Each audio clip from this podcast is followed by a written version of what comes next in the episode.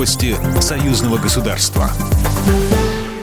Здравствуйте, в студии Екатерина Шевцова. Страны ЕАЭС все чаще используют национальные валюты для взаиморасчетов. Доля сделок на таких условиях во взаимной торговле достигла 75%.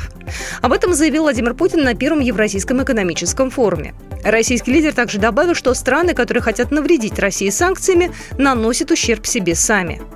Также российский президент отметил, что российский бизнес быстро в условиях санкций проявляет свои наилучшие качества и быстро адаптируется. Да, конечно, не все удалось сделать за предыдущие э, годы в области э, импортозамещения. Но все невозможно сделать.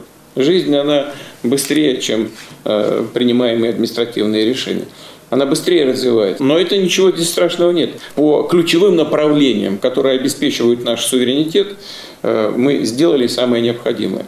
Западные санкции призваны замедлить технологическое развитие ЕАЭС. Об этом заявил премьер-министр Беларуси Роман Головченко. В условиях санкционного давления необходимо решить две проблемы. Замещение импорта критически важных товаров и создание новых наукоемких и конкурентных производств на мировом рынке. Страны Евразийского экономического союза выступили за развитие проекта «Большая Евразия». В его пользу также высказались Китай и Индия. В Беларуси по-другому взглянули на модернизацию вооруженных сил. На это повлияла ситуация на Украине, заявил президент Республики Беларусь Александр Лукашенко в Министерстве обороны на совещании по обеспечению военной безопасности. Там обсуждали актуальные вопросы по корректировке направления дальнейшего развития белорусской армии в современных условиях. Мы с вами совсем недавно встречались до э, военной операции России в Украине.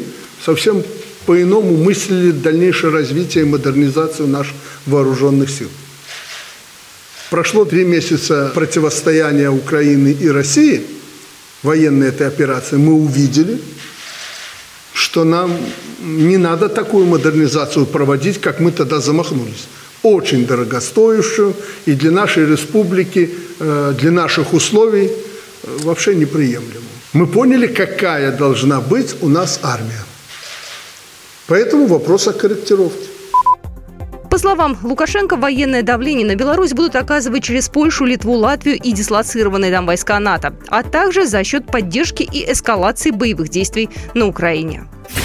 Программа произведена по заказу телерадиовещательной организации Союзного государства. По вопросу размещения рекламы на телеканале «Белрос» звоните по телефону в России 495 637 6522. В Беларуси плюс 375 44 759 37 76.